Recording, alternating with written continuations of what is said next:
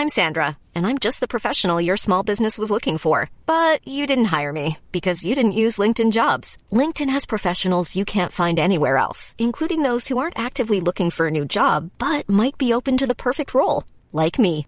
In a given month, over 70% of LinkedIn users don't visit other leading job sites. So if you're not looking on LinkedIn, you'll miss out on great candidates like Sandra. Start hiring professionals like a professional. Post your free job on linkedin.com/people today. When you're ready to pop the question, the last thing you want to do is second guess the ring. At Bluenile.com, you can design a one-of-a-kind ring with the ease and convenience of shopping online. Choose your diamond and setting. When you find the one, you'll get it delivered right to your door. Go to Bluenile.com and use promo code LISTEN to get $50 off your purchase of $500 or more. That's code LISTEN at Bluenile.com for $50 off your purchase. Bluenile.com code LISTEN. Hello, uh, my name is Mark Machado, and I've been tasked by the school to speak to a selection of OPs who've had success in their chosen career paths. Today, I'm very uh, lucky and privileged to be joined by theatre director Damien Sands. Damien, thank you for joining me today. Pleasure. It's lovely to be here with you. What exactly does a theatre director do? So you are kind of in charge creatively of the project. Um, my work uh, has several different angles to it. So sometimes I'm uh, directing my own work, uh, and so have sort of like the artistic freedom uh, and creativity to do that, working with a bunch of people. Um, I also work um, as a resident director, which kind of means uh, that I stay attached to a production for a period of time. Um, most uh, shows that I've done them for have been for like uh, a year, 18 months. So you kind of know the show inside out. You work with all the understudies. Uh, you might move the show from theatre to theatre around the country um, and kind of maintain the quality of it for your audiences that come and see it. Oh wow! So, what shows have you worked on so far? So, uh, I have worked on the West End uh, production of The Kite Runner uh, and its international tour. Uh, Gary Barlow and Tim Firth, Calendar Girls, the musical. Um, Priscilla, Queen of the Desert, uh. Oklahoma. Yeah, that's the one I was in the middle of working on um, when uh, lockdown happened. So uh, uh, it's kind of uh, all a bit up in the air at the moment. Oh no! Uh, but yeah, it, I like to do a real variety of work uh, along the way to keep it interesting and varied.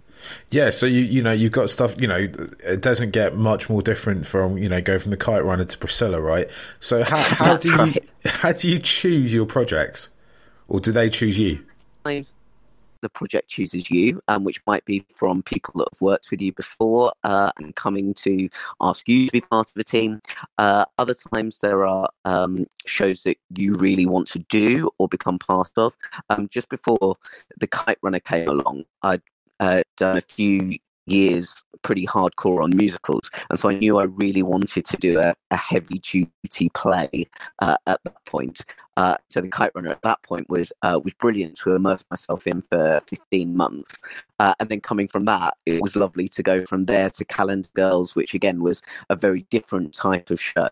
Uh, and so I think it's uh, constantly evaluating what you're doing and then kind of going, where can you find the balance? Where can you find something to make this a bit varied?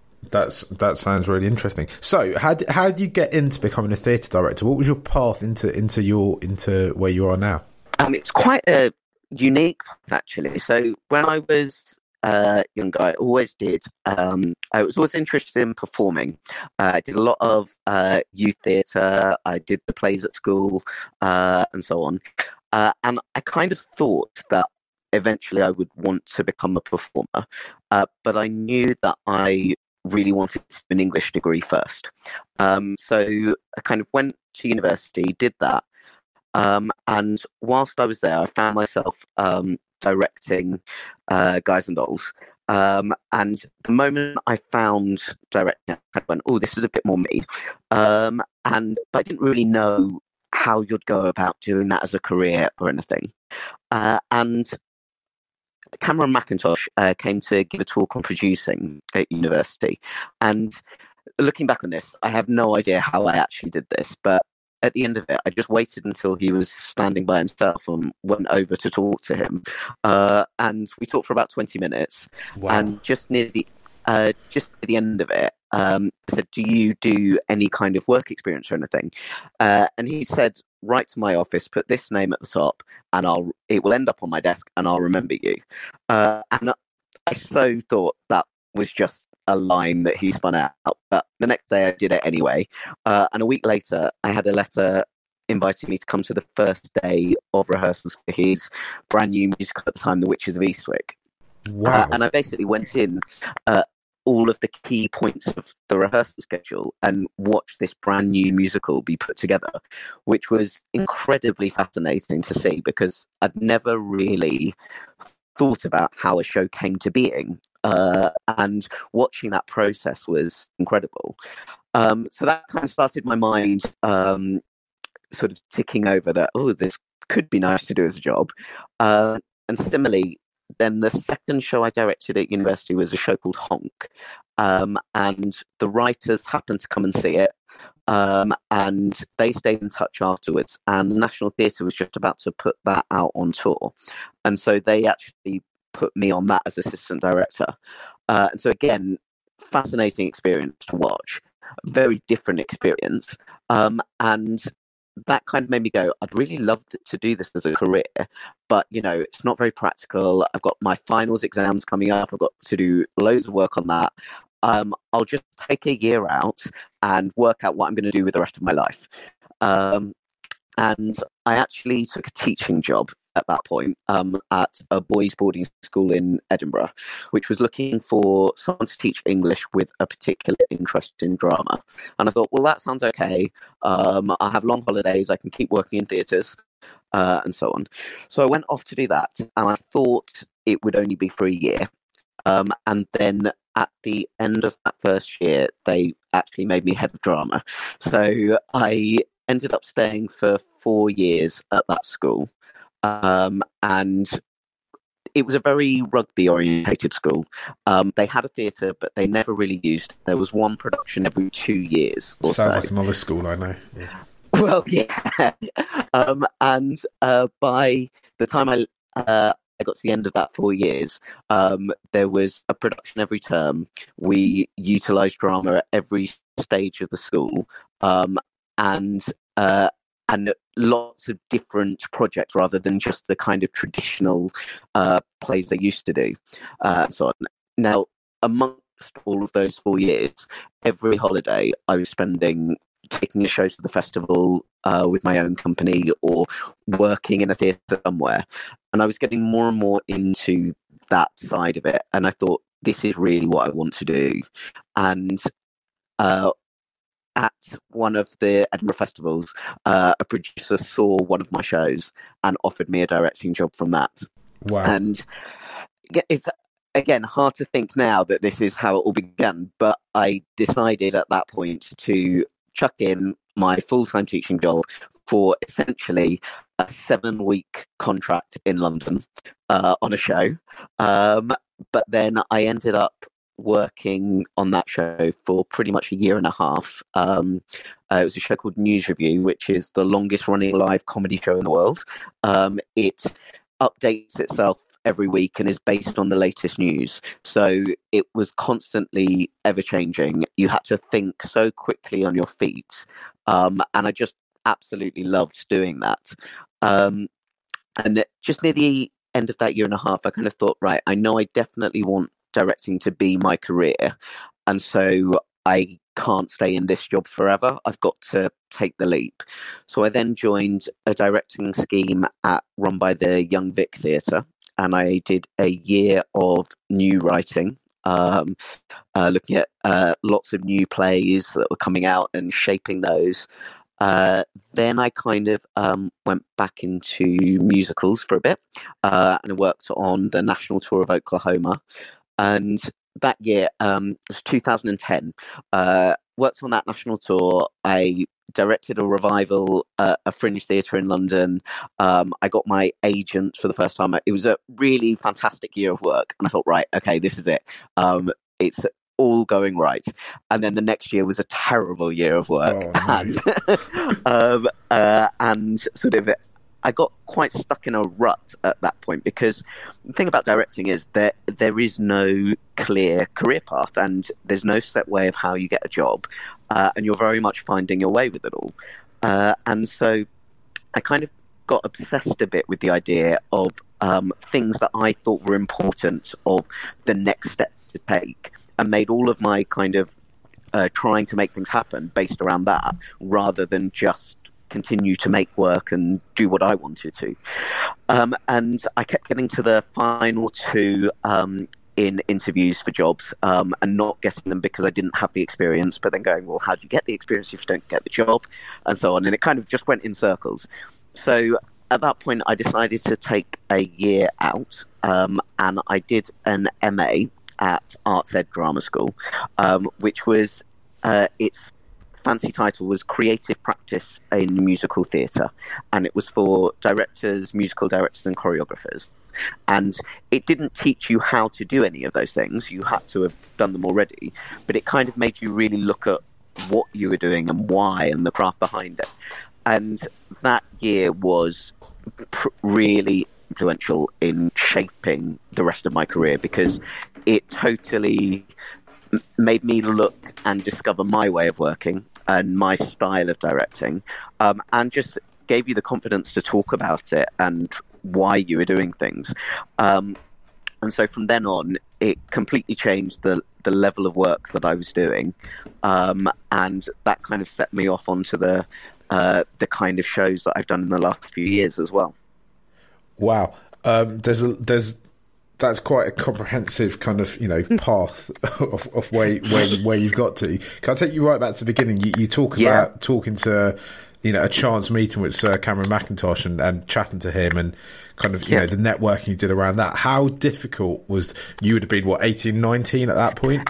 That's right. Yeah. How difficult was that to do to go and speak to you know somebody who's basically the top person in your field, right?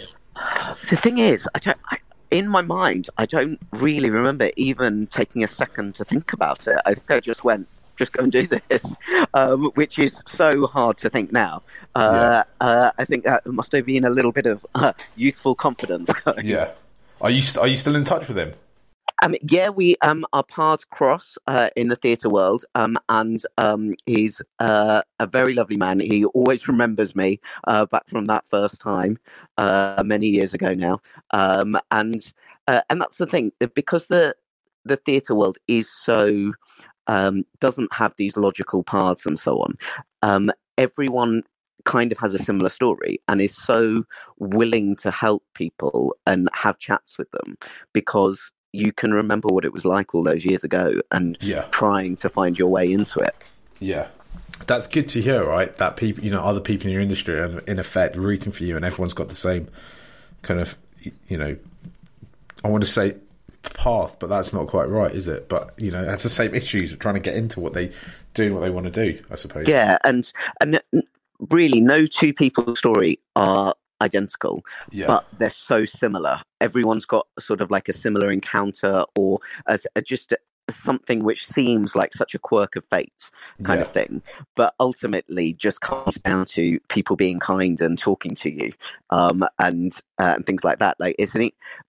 It sometimes theatre show business has this reputation for being sort of very cutthroat and very um, uh, very backstabbing uh, and so on, and and actually that's not really the case. People are so supportive of each other and willing to communicate and talk uh, and do things because uh, it's so hard at times, and so you want to uh, to be able to help people uh, in their way through. You talked about becoming a teacher. Uh, uh, you know, Yeah. for a few years up in Edinburgh, was was you know when you look back at that time now? I mean, do you think that was a vital part to get where you are now, or could you have gone straight into the theatre? Um, I think it was definitely right for me to do at the time. Um, when I was growing up and thinking about becoming a performer, I remember the one piece of advice that everyone said everywhere was uh, if you can imagine yourself doing something else, you have to do the something else because you have to be so single minded that it's what you want to do. because it is tough at times. Um, and I think by doing the other job first, it really convinced me that this is what I wanted to do for the rest of my life. Um, and uh, without a shadow of the doubt. And that uh, kind of helped in some of those times when it was difficult to get a job to keep going uh, and find ways of making it happen. Um, and also, without a doubt, that those four years of teaching definitely gave me some of the, uh, the skills that I needed as a director as well. Um, I mean, because when I started teaching, I'm an August birthday, so I'm so young in the year. Um, I was just 21 and a half, I think. Um, and I was teaching 17 year olds. Um, and uh, and so going in, standing in front of them, delivering lessons and so on, um, you had to have quite a lot of uh, fu- we had to find quite quickly quite a lot of confidence, confidence. to do that yeah. and the authority to uh, to do it and that all feeds into what you do in the theatre world as well Interesting, interesting. And then uh, you talked about you know getting you know having a not so good 2011 and being in a bit of a rut. Yeah. How difficult was that to get through? Um, I think it's it was frustrating at the time because you know you uh, I wanted to keep going, particularly after 2010 felt such a brilliant year, um, and that everything was starting to align together. Um, I I had some wonderful cornerstones of some jobs throughout the year um, that sort of filled my time. And then it was just trying to search and find projects that you could do to keep your creativity going that may also lead to other things and so on. Um, and so it wasn't all bad, but um, it definitely kind of uh, helped develop kind of a perseverance almost, like keep going and also if you thought the only way to get a more defined jawline with natural looking results was through surgery, think again. Juvederm Volux XC is a non surgical injectable gel filler that improves moderate to severe loss of jawline definition and can help you achieve natural looking results with little downtime. Even better, this improved definition lasts up to one year with optimal treatment. No maintenance required. Improve jawline definition for a smooth, sculpted look with Juvederm Volux XC. For important safety information and to find a licensed specialist, visit juvederm.com. That's J U V E D E R M.com. Not for people with severe allergic reactions, allergies to lidocaine, or the proteins used in Juvederm. Common side effects include injection site redness, swelling, pain, tenderness, firmness, lumps, bumps, bruising, discoloration, or itching. There's a risk of unintentional injection into a blood vessel, which can cause vision abnormalities, blindness, stroke, temporary scabs, or scarring. Talk to a licensed specialist specialist to find out if it's right for you. Hey, I'm Ryan Reynolds. At Mint Mobile, we like to do the opposite of what Big Wireless does. They charge you a lot, we charge you a little. So naturally, when they announced they'd be raising their prices due to inflation, we decided to deflate our prices due to not hating you. That's right. We're cutting the price of Mint Unlimited from $30 a month to just $15 a month. Give it a try at mintmobile.com slash switch. $45 upfront for three months plus taxes and fees. Promote for new customers for limited time. Unlimited more than 40 gigabytes per month. Slows. Full terms at mintmobile.com. Hiring for your small business? If you're not looking for professionals on LinkedIn, you're looking in the wrong place. That's like looking for your car keys in a fish tank. LinkedIn helps you hire professionals you can't find anywhere else, even those who aren't actively searching for a new job but might be open to the perfect role. In a given month, over 70% of LinkedIn users don't even visit other leading job sites. So start looking in the right place. With LinkedIn, you can hire professionals like a professional. Post your free job on linkedin.com slash people today. Trying uh, a sense of having to create your own work as well. Um, you couldn't just rely on uh, a, well, how you get a job is going up for an interview and you get it. Or uh, someone will pick up the phone and ask you to do a show. No, you've got to be more proactive than that and look at things that you can do to keep it ticking over or bring your work to the attention of others. So, have you got plays that you want to work on, like, you know, that you aspire to get onto now, or? There's always a bit of a list uh, of things uh, ticking over in your mind. It's uh, you kind of have this sort of top five of shows that you want, you always want to do, partly because you always get asked that question in interviews. Um, but Uh, but then also, it's a kind of sort of uh, when you see one of them get announced uh, that someone else is doing it, and you go, right, can't do that for another seven years or so. Uh, and so, this constant sort of shuffling around of things uh, and so on. Yeah, um, it's uh, my list is quite varied actually um, because I I absolutely love doing musicals. Um, it's one of my key passions, but I only love musicals when they are done correctly and uh, that the acting is right at the forefront of it. So to make sure I do that in my work, I like to do a variety of things. So um, my across my year, I'll uh, have a musical, a play, a pantomime, a comedy show, uh, all sort of on the go. Wow. Uh, and, and my my list kind of reflects that. I've got a very serious, intense play. I've got quite a different comedy. I've got a very traditional musical. I've got a really new musical. Um, it's that kind of that's what uh, keeps the job from ever getting boring because can you can you tell us you... can you tell us your list? well, I, uh, my uh, one of my favorite ever plays is um, Twelve Angry Men. Um, it's uh, such a brilliant play. Uh, it's all set in real time, uh, and uh, it's about a jury de- deciding whether a 16 year old boy is guilty or not guilty of killing his father. Uh, and the whole thing gets debated in real time.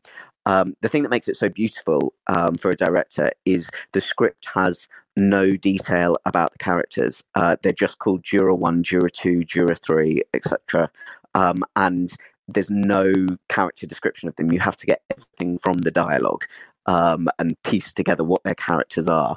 Um, and it, so it's it's really fascinating um, to look at, and and it requires so much work, which is wonderful. So you've got a um, bit for free hand there, which is why you, yeah, you like it, right? It's a lot of your own interpretation. Yeah. That's it. Um, you're not bound by anything. It's completely on your kind of deducings from from the text, which is wonderful. Um, so I've always wanted to do the, that show. Um, I have a there's a bit of me that always want uh, has wanted to do something like the Sound of Music, um, which is such a classic musical. Everyone knows it.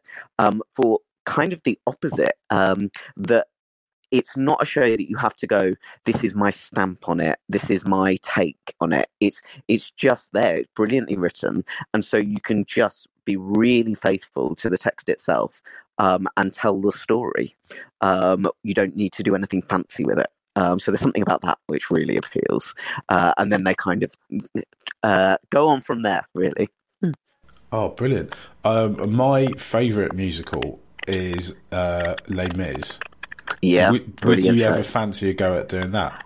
Um, I adore Les Mis. It was one of the first things I saw growing up. I knew every word of it inside out. Um, and uh, I have a continual succession of friends that go into the cast, so I'm always seeing it, see them. Um, in one sense, I would, but the other, I don't know what I'd do with it because the piece is so brilliant, the production is so amazing, um, and particularly that there's two productions now. There's the original one with the Revolve, and that it's just been superseded by a new staging of it. You kind of go, I don't know how I would bring anything to it at the moment. Like, um, that's the thing about directing. You can't just go, this is a great show, so I must do it because I love it. There's got to be a way that you see that you could do something with it that no one else has done. And with that show, I just don't know what it is. So I think I'm better watching that one. fair, fair. Uh, you talked about pantomime as well. Um, can you, can you tell us a little bit about Panto? Because I'm a bit fascinated by it, right? Because it runs for what six weeks, December into January, and more or less a huge. I was going to say more or less everyone, but that's not quite right, is it? A huge percentage of the population go, and there's huge amounts of money for celebrities to be made in it, right? Yeah, absolutely. Like pantomime is big business. Um, it uh, uh, it's it's wonderful. It has a bit of a bad rep at times. Like people think, uh, oh, it's so easy, or people talk about things being panto. Um, it's a real art, um, and also the thing about panto is it's really quick paced. Like you get two weeks to get that show up and running, uh, and that means you probably have to block the entire show in six days, um, then you get four days in the theatre to get it up and running. Wow, that's a pretty rapid turnaround, right?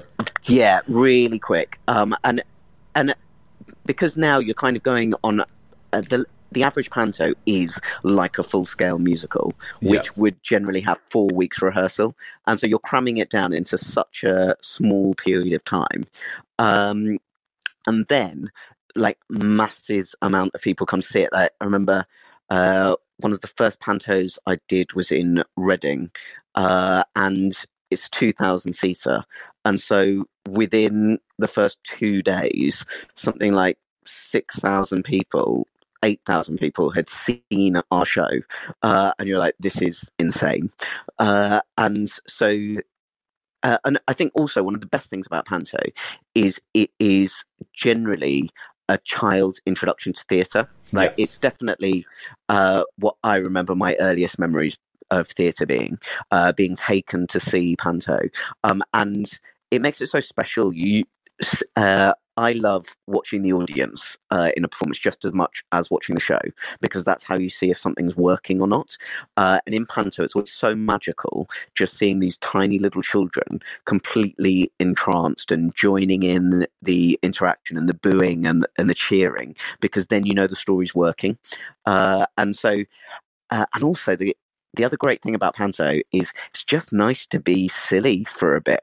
Um, uh, it's kind of a usually although those two weeks of putting it together are so fierce and relentless they're usually filled with so much laughter as well um, and you just have fun uh, and hopefully that translates into the performance as well Um, when when it, you know Panto season's approaching, um, I quite often have a look at all my local theatres and, and look at which non-stage actors they've brought in- into it. How how do you go about picking who you're going to get? Like- Uh, well, generally with Panto, actually, you just get given a cast. um, like it's actually pretty much the only time that, as a director, you don't have any say. You just get given, "Here's your cast, make it work," um, which can be quite a challenge at times. Um, and uh, and because you, never quite know what you're going to get, particularly with some of those people that may be the celebrity casting. yeah, Um, sometimes you uh, you might know that okay they are an actor already, um, but other times not. Um, a few years ago, I was doing a panto where uh, it had a cast full of really seasoned panto people. Like um, they'd all done a lot of them. Were very good. Were really caring about the craft and always wanted it to be great. Um, and one of our headliners um, was uh, a member of a boy band uh, who had never set foot on a theatre stage before and had never done any acting before.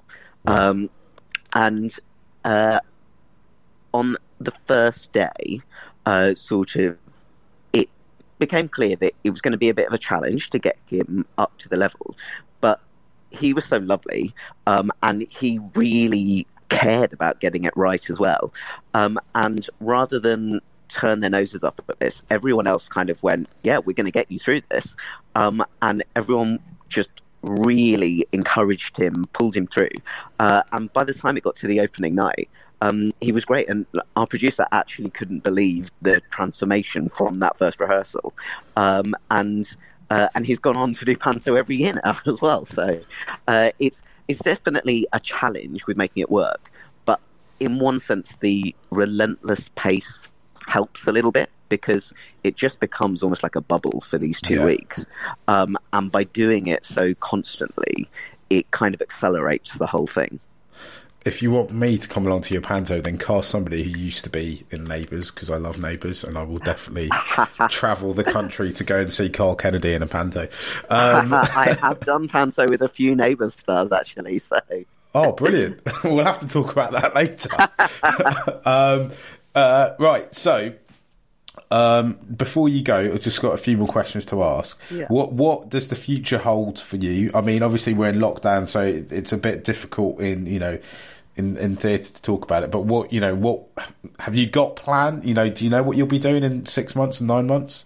And Uh, well, that it all clears up. every, everything is a little bit up in the air at the moment. Um, but um, on the assumption that things go back, so uh, when lockdown happened, uh, I had Priscilla Queen of the Desert out on the road, um, which uh, had an we'd been on tour since September, uh, and that had another ten weeks to go, uh, and then was going to head to Europe uh, for a month as well, Wow. uh, and then possibly continue again. Um, so hopefully that production will be back up. And How running. does that work in Europe? Do you do it in English or do you Uh, well? We do do it in English. We're going to be in Germany and Monaco um, for the month. Uh, uh, but yes, it completely English speaking production uh, of it, um, which was quite good for everyone. And everyone was a little bit daunted at the prospect of learning German for it all. Um, yeah. uh, but um, so hopefully that production will get back up and running. Uh, and then after two years rest, um, we just brought the Kite Runner back. Um, uh, that was at a really early stage. They'd just done three weeks of their tour. Um, one week happened to be in Dubai, which was very great. Um, but the Kite Runner was just about to be out for another eight months. So that's looking tentatively at going out next year instead. Um, so hopefully that will be back up and running. And then um, Panto would have come a knocking uh, on the door as well. Uh, so uh, yeah, we'll see what happens with uh, the current climate and everything um, to see when things can start uh, working again. So, Damien, what I want to do is I want to take you back to when you were 18 and you're, you're just walking out of Marchwood Crescent, leaving the school. Uh, what what advice would you, if you could go back somehow and meet yourself and eat and Rise, would you give yourself at that point? I think it would be trust your instincts, um, have confidence in what you uh, what you believe in uh, with it, uh, and keep exploring the ideas. Uh, go and see as much theatre as you can. Um, talk to as many people uh, as you can about it, and immerse yourself in that because every bit of knowledge that you pick up at that time, every person that you talk to will add something to it uh, and give you the foundation to move from later in life. Brilliant. And finally, before I let you go, how are you coping in lockdown? What are you doing? What your what's your lockdown kind of strategy if you have one? So, well, my working time in the last few years has been quite uh, full on. Uh, in fact, uh, the first week of January was my first week off after 52 straight weeks of work. Wow. Um, and uh, I went on holiday uh, that week, and I came back and uh, I went, "Oh my goodness, I feel so refreshed. I'm like a new human being. I must remember to find a bit of time for me every week." And of course, I didn't do that. Um, so when this happened, I took a little philosophical approach. Went, "This is the second time this year the universe is trying to tell me this." Um, so I kind of have done a bit of a mixture of things. I am keeping myself occupied, but at the same time using it to have a bit of a rest as well. Uh, and so my strategy is I kind of have several things on the go, um, which might be sorting out the cupboard that's been sat there for ages and been Yeah. crying out to be emptied. Um, I've started learning Spanish. Um, I'm doing a lot of cooking. Um, I've started running. Um, uh, there's a lot of TV programs or theatre uh, or books that I've been meaning to catch up on, so making my way through those. Um, and my kind of thought is everything kind of falls under something organizational, something physical, something cultural, and so on. And as long as I do two things a day, which might be any of those things, um, then I'm happy. Uh, and it means that sort of every day can be slightly different. I'm not absolutely penned in by a schedule. I can decide how I'm uh, feeling that day, whether it's going to be quite a, a full on day of stuff or a little bit more relaxed, uh, and so on. And that kind of means I'm finding that the days go really quick now. This is um, the beginning of week nine for me. Um, I think it's day 56 or something, but I'm always constantly surprised. Oh, it's Monday again. Um, yeah, I know. Yeah, I get that feeling as well. Yeah. yeah. So I and I think it's definitely having the variety of things to do that keeps me occupied, uh, and then sort of alongside of that, there's a lot of FaceTimes, Zoom quizzes, and so on going on. But I think what I didn't want to do is go, I must fill every second of the day all the time, um, or make myself so busy that I need a rest at the end of it. So it's it's trying to find a nice balance between the two. Brilliant. Damien Sands, uh, theatre director, thank you for joining me. Thank you so much. Hi, I'm Daniel, founder of Pretty Litter. Cats and cat owners deserve better than any old fashioned litter. That's why I teamed up with scientists and veterinarians to create Pretty Litter. Its innovative crystal formula has superior odor control and weighs up to 80% less than clay litter. Pretty Litter even monitors health by changing colors to help detect early signs of potential illness. It's the world's smartest kitty litter. Go to prettylitter.com and use code ACAST for 20% off your first order and a free cat toy. Terms and conditions apply. See site for details.